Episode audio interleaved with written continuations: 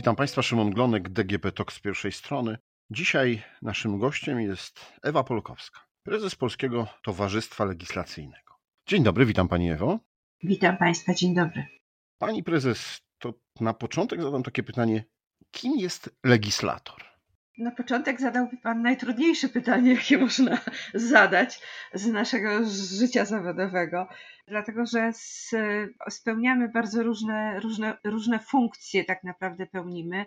Rolę jedną, bo tak naprawdę musimy być i jesteśmy merytorycznie przygotowani do tego, aby pisać prawo, pomóc tworzyć prawo.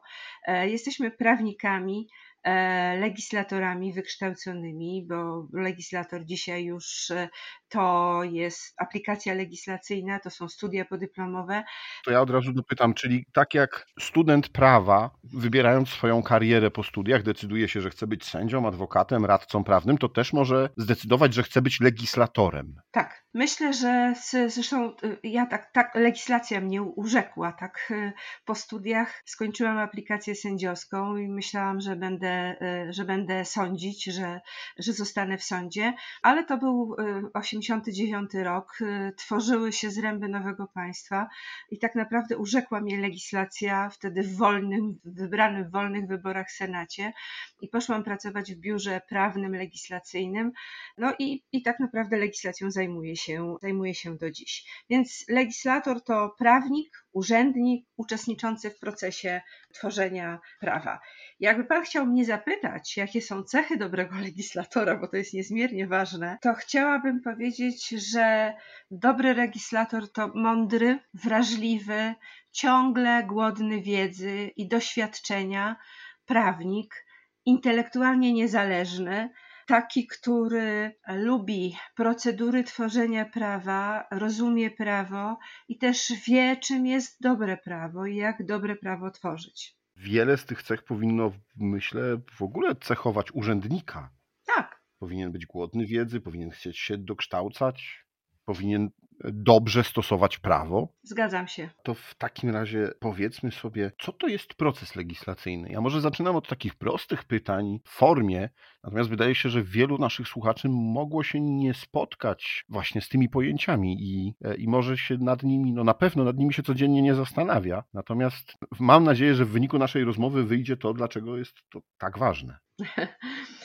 Szanowni, szanowni Państwo, wszyscy mamy świadomość, y, chociaż może nie zawsze zdajemy sobie z tego sprawę, ale powinniśmy mieć świadomość, albo na pewno tak jest, że w dzisiejszym świecie my jesteśmy jako społeczeństwo y, skolonizowani w zasadzie przez państwo i przez prawo. Nie ma już y, żadnej dziedziny naszego życia społecznego, także i w wielu obszarach sfery prywatnej, która nie byłaby unormowana przez e, normy prawne, uregulowana e, przez, e, przez prawo, najprościej mówiąc to tak naprawdę oznacza, że proces legislacyjny, czyli ten proces tworzenia prawa jest, jak on przebiega, czy w, w jakich ramach e, i jak jest zorganizowany, ma ogromny wpływ na, na nasze życie jako społeczeństwa i na nasze życie jako obywateli, czy tak naprawdę jesteśmy skolonizowani przez dobre prawo, czy to prawo jest y, jakby w większym stopniu opresyjne, bo w zasadzie każda norma prawna w jakimś sensie kształtuje kształtuje, kształtuje naszą, e, naszą działalność. Głównie, e, głównie zakazy tak, i nakazy, ale też i prawa, tak, e, które, których możemy się domagać i które mamy. Proces legislacyjny to jest proces tworzenia prawa. Od samego początku, od momentu, w którym podejmie osoba odpowiedzialna czy podmiot odpowiedzialny, świadomy pracodawca, projektodawca podejmie świadomą myśl, że jakąś dziedzinę należy zmienić zmienić e, prawa, stworzyć na nowo, uregulować, e, uregulować na nowo. Potem, jak jest ta myśl ukształtowana, że coś trzeba zmienić, albo coś trzeba naprawić, albo napisać na nowo w prawie, to legislator siada i próbuje ten zamysł polityczny przelać na normę prawną, czyli stworzyć z takiego opisu i z takiego trochę chcieństwa, tak, politycznego, zamiaru politycznego, próbuje napisać normę prawną, w, oczywiście w określonych procedurach, tak, w określony sposób, w sposób ukształtowany, zgodny z zasadami techniki prawodawczej, także w sposób, który rzutuje tak naprawdę na tekst, na normę prawną, która potem jest stosowana. Potem oczywiście jest tak, że jest cały ten proces legislacyjny już ukształtowany strukturalnie, czyli mamy podmioty, przez które ten zamysł ustawodawczy, ta myśl ustawodawcza zapisana przez legislatora musi przejść drogę decyzyjną, tak? Czy to jest na poziomie rządowym, potem parlamentarnym, czy już bezpośrednio parlamentarnym, bo dziś obecnie tak naprawdę wiele pomysłów rządu, w związku z tym, że trudne jest do ukształtowania w ramach procedury rządowej, to jest bezpośrednio zgłaszana w parlamencie, mm, w Sejmie. To jest cały ten proces dochodzenia do, e, do zgody tak naprawdę większości parlamentarnej w Sejmie, w Senacie i potem przez prezydenta, a potem publikacji, po to, żeby ta norma prawna kształtowana, nowe prawo e, zaczęło obowiązywać. I zacznie obowiązywać wtedy, kiedy zostanie zgodnie z tą procedurą zapisaną w Konstytucji, w regulaminach Sejmu i Senatu, uchwalona przez parlament, e, jeżeli to jest ustawa, a potem podpisana i opublikowana w dzienniku, w dzienniku ustaw. Trzeba wiedzieć, że oczywiście, jak mówię, norma prawna, to to są normy prawne na różnych szczeblach. W naszym systemie prawa, w systemie źródeł prawa, ustawa jest najbardziej powszechnym metodą tak naprawdę kształtowania stosunków społecznych, ale mamy też akty podustawowe, mamy, my, mamy rozporządzenia, mamy zarządzenia, mamy wreszcie akty prawa miejscowego i w tworzeniu tych wszystkich aktów uczestniczy legislator. Powinien przynajmniej. Opowiedziała Pani o sytuacji idealnej albo o sytuacji, która jest opisana w procedurach i w prawie, i pewnie studenci się tego pilnie uczą, ale jak dobrze wiemy, życie tak nie wygląda. No właśnie, dlaczego? Dlatego, że istnieje pokusa tak naprawdę wyzwalania się na każdym szczeblu i każdego, instytucjonalna i indywidualna, pokusa wyzwalania się z narzuconych e, procedur. Procedury w naszym e, w państwie mamy świetnie ukształtowane, świetnie naprawdę, dobrze opisane, ukształtowane, modelowe tak naprawdę procedury tworzenia prawa. Na każdym poziomie i przy, tak powiem, procedury każdego uczestnika, każdy uczestnik tworzenia prawa wie, co powinien, co może, e, jaka jest jego rola, jakie są jego zadania. No, tylko tyle, że to jest idealny świat i niezależnie od tego, że ulegamy pokusom z różnych przyczyn, to oczywiście jest ten element bardzo trudny, dzisiaj bardzo widoczny. To jest mm, widoczny dzisiaj w sensie od kilku lat. To jest ten, taka pokusa i, i realizacja już dzisiaj wiemy, uczynienia z prawa środka osiągania doraźnych celów politycznych. No i wtedy to jest tak, że niszczymy te procedury, omijamy je, wyzwalamy się z tych obowiązków tak naprawdę zapisanych w procedurach. E, no i w związku z tym mamy, mamy do czynienia z bardzo trudną dzisiaj sytuacją przez e, wielu w uproszczeniu nazywaną patolegislacją przy okazji pandemii i tych całej tego, tak powiem, ukształtowania prawa i norm prawnych wokół tak naprawdę mm, zachowania oczekiwanego przez władze, z, przez obywateli. Większość nazywa to patolegislacją, ale też e, trzeba powiedzieć, że niezależnie od tych ostatnich, e, ostatnich dwóch lat naszego życia z prawem w warunkach epidemii, mamy do czynienia z pogłębiającą się taką tendencją zamieniania procesu legislacyjnego e, w trochę farsę, degenerację tak naprawdę procesu, procesu legislacyjnego, dlatego że to nie jest tylko pokusa już wyzwalania się z procedur, ale łamanie tych procedur w sposób ewidentny.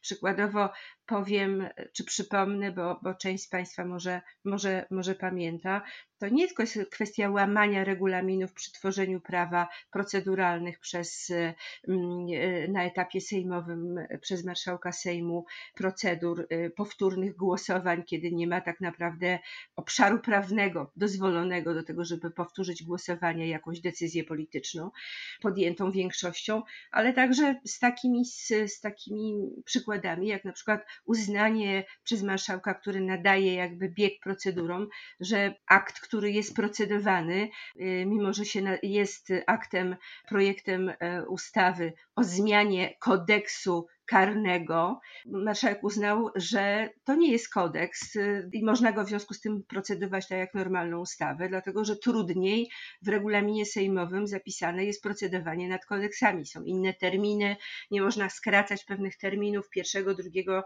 i trzeciego czytania, a tutaj uznało, pani marszałek uznała, że zmiana kodeksu karnego nie jest kodeksem i można procedować jak zwykłą, zwykłą ustawę. To jest jeden z przykładów. Tak, tak, takie ma manipulowanie procedurami, który, z którymi mamy teraz do czynienia, no jest, jest naprawdę to szkodliwe bardzo dla procesu legislacyjnego, bo wpływa tak naprawdę na ostateczny kształt tego prawa. Poza tym coś, co, z czym mamy do czynienia i to jest widoczne, że my w zasadzie proces legislacyjny dzisiaj jest pozbawiony wszelkiej debaty, analiz prawnych, oceny skutków regulacji. A dobre prawo to jest takie prawo, które nie tylko doraźny cel osiąga jakiś polityczny, ma osiągnąć polityczny, ale to jest przemyślane e, działanie, które, które jest potrzebne, które jest przedyskutowane, które jest zaakceptowane. Jak jest zaakceptowane, czyli przedyskutowane szeroko i poddane analizom prawnym, to ono wtedy no, jest większe większe prawdopodobieństwo, że uniknie się błędów i, i jednocześnie ono będzie przestrzegane, tak? bo w sumie tak naprawdę my jako, jako obywatele, jako, jako ludzie, tak naprawdę przestrzegamy tego, co znamy, tak? co zaakceptowaliśmy, uważamy za słuszne, nie narzucone, może narzucone, ale może być narzucone, ale uznajemy, że jest jakiś wyższy cel takiego, takiego ograniczania naszych wolności, naszych swobód. No, ewidentnie w ostatnim czasie mamy problem z dobrym prawem. Niewątpliwie procedury wpływają na, na, na to, że to prawo przestaje być tak naprawdę, przestaje się charakteryzować tym przymiotem tego, że jest właśnie czytelne, jasne, wiemy kiedy obowiązuje i poddajemy się tak naprawdę rygorom tego prawa. No tak, ale co jakiś czas, ostatnio coraz częściej niestety, a szczególnie przy właśnie prawie związanym z pandemią, e, słyszymy w mediach takie dość popularne określenie bubel prawny albo wadliwy akt prawny. No i wszyscy słysząc akt prawny, prawo, myślą sobie, no to prawnicy źle przygotowali. No to prawnicy znowu coś, mówiąc kolokwialnie, schrzanili. No to jak to jest? Kto odpowiada w takim razie za te błędy, za te buble, za to niewłaściwe, niedobre prawo? Zanim odpowiem tak naprawdę na to pytanie, bo, bo odpowiedź z pozoru jest prosta, zacytuję jednego z najważniejszych, moim osobistym zdaniem, filozofów prawa, Leona Petrażyckiego, słowa, które dedykuję każdemu prawodawcy, legislatorowi, uczestnikowi procesu legislacyjnego. Leon Petrażycki powiedział: Każde nasze działanie z prawem jego tworzenie, interpretacja, stosowanie powinno prawu przydawać autorytetu, a jeśli to niemożliwe, to przynajmniej tego autorytetu nie uszczuplać. I to jest tak, że ja uważam, że każdy, kto uczestniczy w procesie legislacyjnym, czy na poziomie decyzyjnym, i wtedy możemy powiedzieć, to jest prawodawca, czy na poziomie urzędniczym, legislator. Każdy powinien mieć świadomość, że każde jego działanie e, w każdych warunkach powinno przydawać prawo autorytetu, a nie szkodzić. I każdy powinien mieć odpowiedzialność za swoje, za swoje działania. Oczywiście trzeba powiedzieć, że różna jest odpowiedzialność w zależności od tego, jaką rolę się pełni w tym procesie ustawodawczym tak naprawdę u nas, e, w przeciwieństwie na przykład niektórych e, demokracji, nawet w, państwach Unii Europejskiej, u nas prawo e, nie ma swojego autora. Czasami mówimy prześmiewczo albo w sposób źle określany, jak ostatnio mamy do czynienia z Lex Czarnek, tak? Wtedy wiemy, że chodzi o takie działania determinujące ministra oświaty, które jest oprotestowane i dzisiaj. Także znamy tak naprawdę twórcę prawa tylko negatywnie. Jest wiele przykładów z, z ostatnich i wcześniej lat, kiedy mówimy, możemy wyraźnie wskazać autora. Jest to zazwyczaj autor polityczny, w sensie jego wola determinuje działania całej machiny państwowej, żeby prawo uchwalić. Problem odpowiedzialności za to złe prawo aby dzisiaj mamy naprawdę z, z, do czynienia ze złym prawem. Problem odpowiedzialności z, na poziomie parlamentu i to zarówno Sejmu, jak i Senatu rozmywa się, bo jest odpowiedzialność zbiorowa. Znaczy mamy większość, ale tak naprawdę po 20 czy 30 latach nikt y, nie będzie kojarzył tej większości, będzie mówił parlament, tak? Ustawa uchwalona w 1900 czy w 2000 którymś roku. Dokładnie jest tak. Uchwalił ją parlament swoją większością. W związku z tym ta odpowiedzialność indywidualna takiego posła się rozmywa, tak? Znaczy może powiedzieć, to nie ja, tak? No większość jakoś tam. Zresztą zwróćcie Państwo klubowa. uwagę, posłowie dzisiaj, sen, posłowie, senatorowie tego nie wiem, chyba nie jeszcze, bo kiedyś jak pracowałam w Senacie, to tego nie było, ale posłowie od bardzo dawna posługują się ściągami przy głosowaniu. Nie wiedzą tak naprawdę, co głosują, dostają ściągi, numer poprawki za, przeciw od swoich klubów, władz klubowych w parlamencie. Więc tak naprawdę, no chyba, że to jest oczywiście coś takiego no, spektakularnego, wywołującego jakieś emocje, to wtedy, to wtedy tak. W większości, jak się spyta, jak głosowali za czymś, to w ogóle, to w ogóle nie wiedzą, że takie prawo głosowali. A legislator, no ja wierzę i chciałabym tak naprawdę, i na tym polega praca nasza zespołowa w Polskim Towarzystwie Legislacji, żebyśmy identyfikowali się z tym, co robimy. Oczywiście zawsze możemy powiedzieć, te procedury, czyli skrócony czas procedowania, nie pozwolił nam nawet wyrazić opinii o tym złym prawie, tak? Zwróćcie Państwo uwagę, jeśli ja ostatnio często, często słyszę na komisjach senackich i na komisjach sejmowych wypowiedź legislatorów, że legislator mówi, nie przedstawię Państwu stanowiska biura legislacyjnego, dlatego że biuro legislacyjne nie miało czasu na to, żeby zapoznać się z tym tekstem prawnym, który Państwo procedujecie. Znaczy to nie jest tak, że to jest obowiązek, że po to jest to biuro, że ono musi wyrazić. Musi. No po to jest to biuro. Ono ma służyć tak naprawdę pomocą przy podejmowaniu decyzji. Legislator oczywiście na jakimś etapie pisze, wtedy kiedy to jest projekt, pisze te normy prawne i to jest tak, że dzisiaj dzięki temu systemowi informatyzacji my znamy tego legislatora z imienia i nazwiska i tutaj nie jest to już anonimowe. Natomiast y, na etapie procedowania w parlamencie biuro, biura legislacyjne i Sejmu i Senatu, Kancelarii Sejmu i Kancelarii Senatu są odpowiedzialne za to,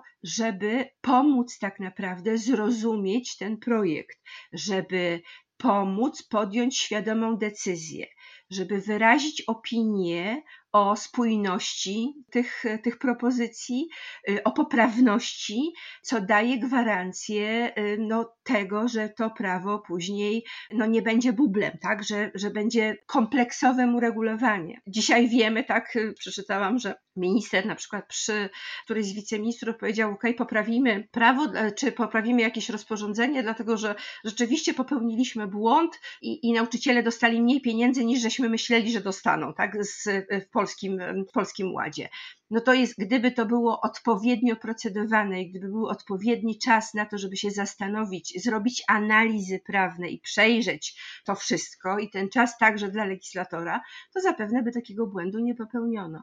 Natomiast jeśli się doraźne cele polityczne robi szybko, to to mamy do czynienia z takimi sytuacjami. Poza tym jeszcze ja, y, z, z, oceniając proces legislacyjny, zauważam taką tendencję, która, y, która mm, widoczna jest, bo ona pojawiła się, ona była od zawsze, ale ona jest teraz wyjątkowo widoczna. To jest mianowicie to, że parlament reguluje tak naprawdę w systemie prawa rzeczy, które, no powiedziałabym, są mało istotne. E, natomiast te, które są istotnymi problemami do rozwiązania, mało istotne tak, w znaczeniu takim, że mamy pewien, pewne problemy do rozwiązania, parlament w ogóle się tym nie zajmuje, a te istotne problemy do rozwiązania spycha na sądy tak? Cały problem frankowiczów, który można by było rozwiązać e, ustawowo, reprywatyzacji, który można by było rozwiązać ustawowo, ale z tym są związane podjęcie konkret, z tym jest, są związane podjęcie konkretnych decyzji, które byłyby niepopularne tak naprawdę społecznie. W związku z tym spycha się na inne podmioty stosowania już wtedy prawa, interpretacji prawa, czyli na, mm, e, na sądy. No to jest trudne, albo też e, patrząc na legislację pandemii, no to jest też, y, zobaczcie Państwo, coś, co powinno być na poziomie ustawowym uregulowane, jest regulowane rozporządzeniami.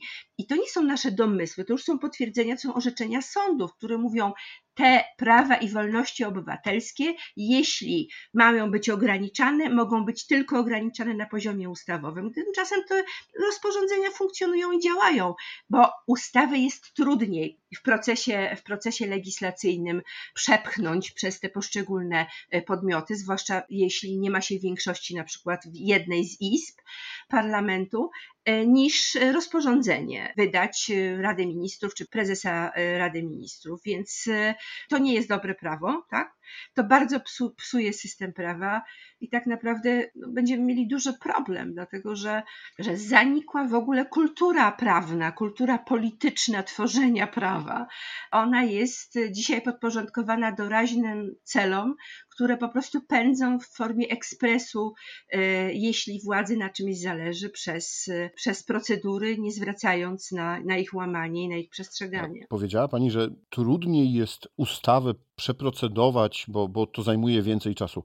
Ale są ustawy, które przechodzą przez Sejm no, w kilkanaście czy w kilkadziesiąt godzin. Tak, ale to też jest złamanie. To jest też złamanie. Z, mamy taką ustawę, która cztery godziny była procedowana w Sejmie, potem już w Senacie trochę dłużej, no bo, bo, bo Senat już e, przestrzegał procedur. Złamano wszelkie zas... To nie chodzi nawet o złamanie zwyczajów parlamentarnych, złamano regulamin, przepisy regulaminu przy procedowaniu, skrócono maksymalnie wszystkie, e, wszystkie terminy, niektórych w ogóle nie zauważono, ale to jest tak, że mnie jako prawnikowi bardzo trudno z, opisać tą sytuację, dlatego że jedyne, co mi na myśl przychodzi, to są słowa, no nie mam pana płaszcza i co mi pan zrobisz? Mam większość i ta większość decyduje, jak szybko chce coś procedować. No dobrze, no ale to oznacza, że nic nie możemy zrobić jako obywatele, e, że nie. de facto nieważny jest regulamin, nieważne są procedury, po prostu jeśli mam mhm. większość, to robię co chcę, hula i dusza piekła nie ma? Tak, Dzisiaj tak wygląda. Dzisiaj tak wygląda, a my jako obywatele mamy tylko tak naprawdę kartkę wyborczą raz na 4 lata. Oczywiście w sytuacji łamania przepisami prawa jakichś naszych praw i wolności pozostaje nam droga sądowa, ale jak Państwo wiecie, ona jest długa i żmudna. Dzisiaj nie ma w tym systemie oceny prawa, y, nie spełnia swoją rolę też Trybunał Konstytucyjny, dlatego że działa absolutnie na zapotrzebowanie polityczne tej władzy. W związku z tym e, nie możemy też liczyć na to, że mm, w sposób obiektywny, zgodnie z dotychczas utrwaloną wykładnią Konstytucji, odwołując się do zasad i norm tej Konstytucji, Trybunał Konstytucyjny usunie jakąś normę z systemu prawa, e, nie tylko dlatego, że jest niezgodna z Konstytucją w sensie materialnym, z przepisami, prawami, obowiązkami, zasadami Konstytucji, ale też z zasadami tworzenia prawa zapisanymi e, w Konstytucji. Dzisiaj po prostu władza się w ogóle nie przejmuje. No, jakie zasady rzetelnej legislacji, ale w ogóle no śmiech na sali, tak? Znaczy naszym konstytucyjnym systemie prawa obowiązuje nas coś, co nie zostanie jako niekonstytucyjne z systemu wyrzucone. Do momentu, kiedy jest w czasie, w którym jest opublikowane legalnie w, w dzienniku ustaw, ono po prostu obowiązuje, e, niezależnie od e, orzeczeń nawet sądów. Dzisiaj cały czas obowiązują rozporządzenia ograniczające nas, nam wolność zgromadzeń w czasie pandemii mimo że sądy, sądy wojewódzkie orzekły, że jest to ograniczenie bezprawne, dlatego że takie ograniczenie mogło, mo, można dokonać tylko w drodze ustawy. Ono cały czas obowiązuje, ale gdyby Trybunał Konstytucyjny uznał tę normę tego rozporządzenia za niekonstytucyjną, niezgodną z konstytucją, to by musiał ją z systemu, ona by zniknęła z systemu. No ale Trybunał Konstytucyjny nie funkcjonuje tak, jak byśmy oczekiwali jako obywatele, że będzie, że będzie funkcjonował. No dobrze, ale to ja mam jeszcze takie pytanie. Jak my, obywatele, możemy się bronić? No, kartka wyborcza to jest jedno, ale czy jest szansa na coś innego? No pójście do sądu, tak? Ale co, no zaskarżę błędną ustawę jako obywatel? No chyba nie mam takiej nie. możliwości. Dlatego mówię, że w sprawach indywidualnych, jeżeli ustawa na podstawie y, normy prawnej, ustawowej albo rozporządzenia podejmujemy jakieś działania, albo nam jakieś działania są zabraniane, albo mamy swoje prawa ograniczane, to wtedy możemy dopiero pójść, wtedy możemy pójść w sprawie indywidualnej do sądu, ale trzeba pamiętać, że każde y, zakończone postępowanie sądowe, ono tylko rozstrzyga indywidualnie, a nie zbiorowo, czyli nawet jeżeli sąd uznał, że zostało naruszone moje prawo zgromadzenia, moje Ewy Polkowskiej prawo zgromadzenia, bo niezgodnie z przepisami prawa zakazano tego, z, z konstytucją, bo powinno być to norma ustawowa, a nie norma na poziomie rozporządzenia, to to obowiązuje mnie, a nie wszystkich, tak? Znaczy, to dotyczy mnie, a nie wszystkich.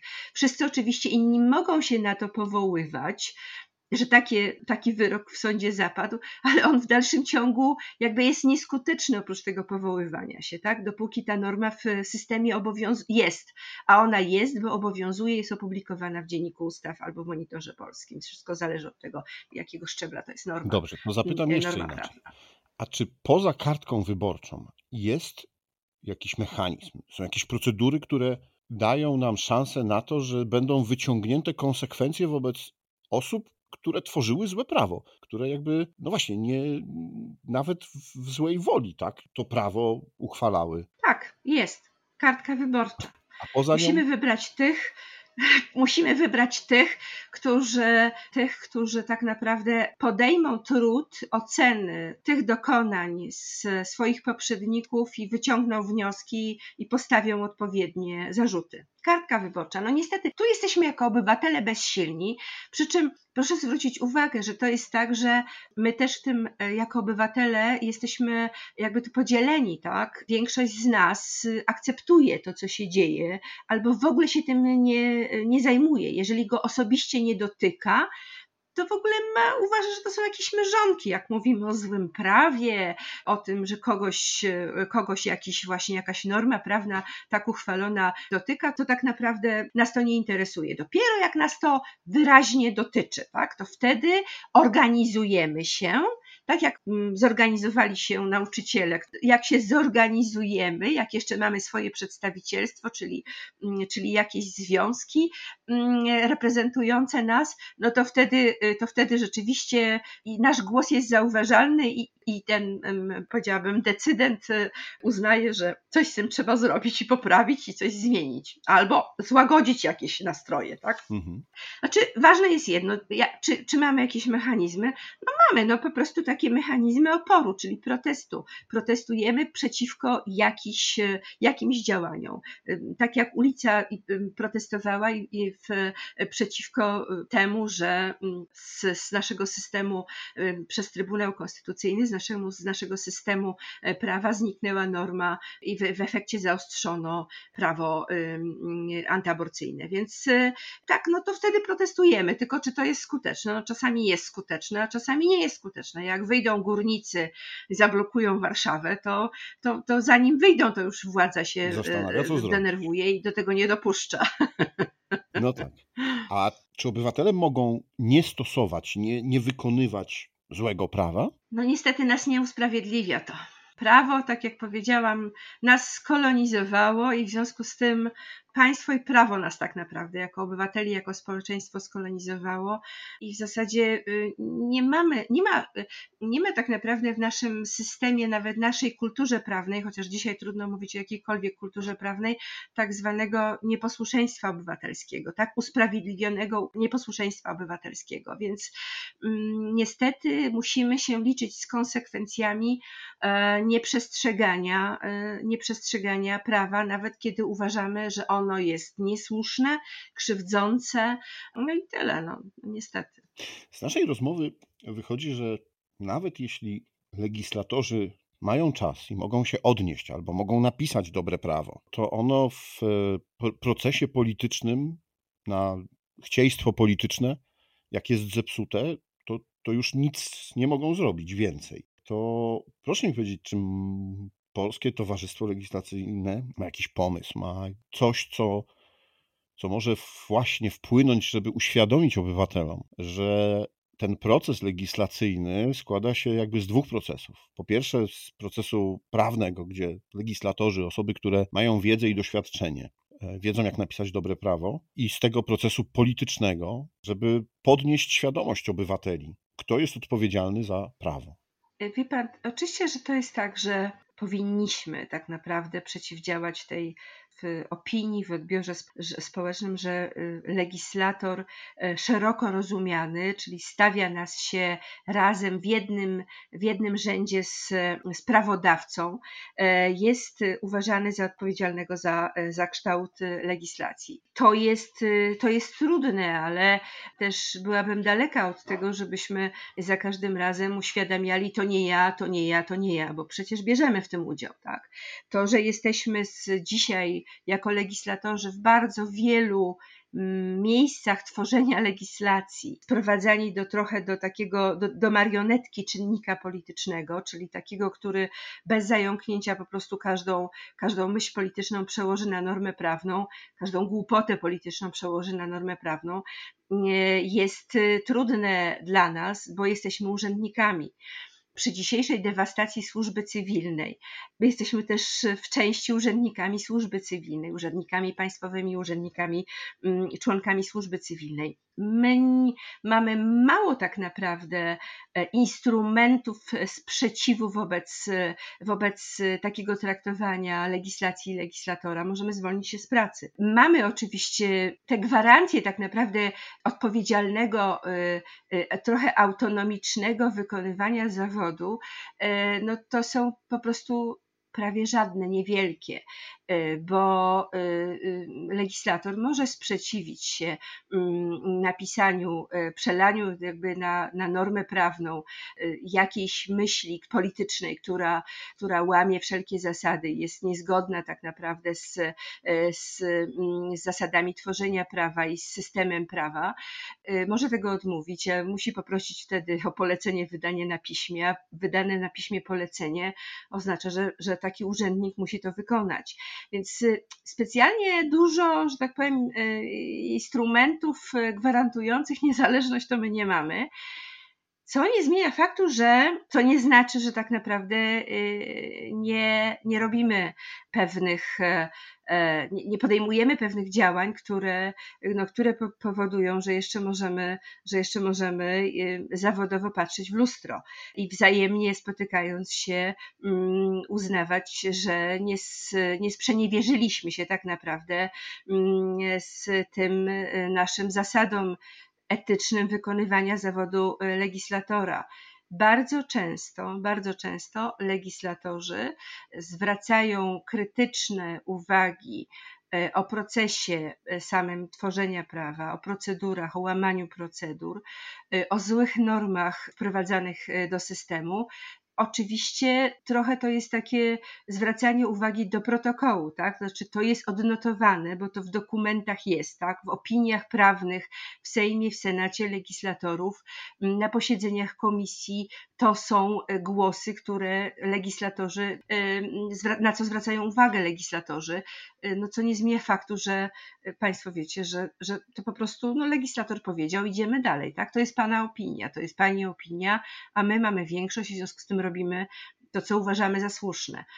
Więc y, dużego pola manewru nie mamy, co nie zmienia faktu, że no nie jesteśmy całkiem bezbronni, bo, bo wydaje się, że ta możliwość tak naprawdę zgłaszania zastrzeżeń do procedury i do formy do, i do treści, do, do formy i do treści y, tworzonego prawa, która jest przyczyniona przez legislatorów, jest odnotowywana, a to, że nie brana pod uwagę, no jesteśmy urzędnikami, a nie decydujemy o kształcie tak naprawdę, mm, bo o tym decyduje prawodawca, którym my nie jesteśmy. Czyli pozostaje apelować, żeby każdy obywatel przy urnie wyborczej bardzo mocno zastanowił się nad tym, kogo wybiera, bo ta większość później tworzy prawo i oby ono było dobre. Tak, zdecydowanie trudne, strasznie, ale wie pan co, tak sobie myślę, mm, że e, wtedy, wtedy taka kartka, e, karta do głosowania no, może mieć moc cegły, albo bruku wyrwanego z, z, z ulicy, więc nie, też nie lekceważyłabym tego e, jedynego instrumentu, jaki, jaki jako obywatele zgodnego z prawem mamy. No tak, to jest bardzo ważne. To jest bardzo ważny argument i bardzo ważna moc sprawcza. Dziękuję Pani bardzo za rozmowę. Moim i Państwa gościem była Pani Ewa Polkowska, prezes Polskiego Towarzystwa Legislacyjnego. Dziękuję bardzo, do usłyszenia. Podcast zrealizowała Dorota Żurkowska. A rozmawiał Szymon Glonek. Do usłyszenia.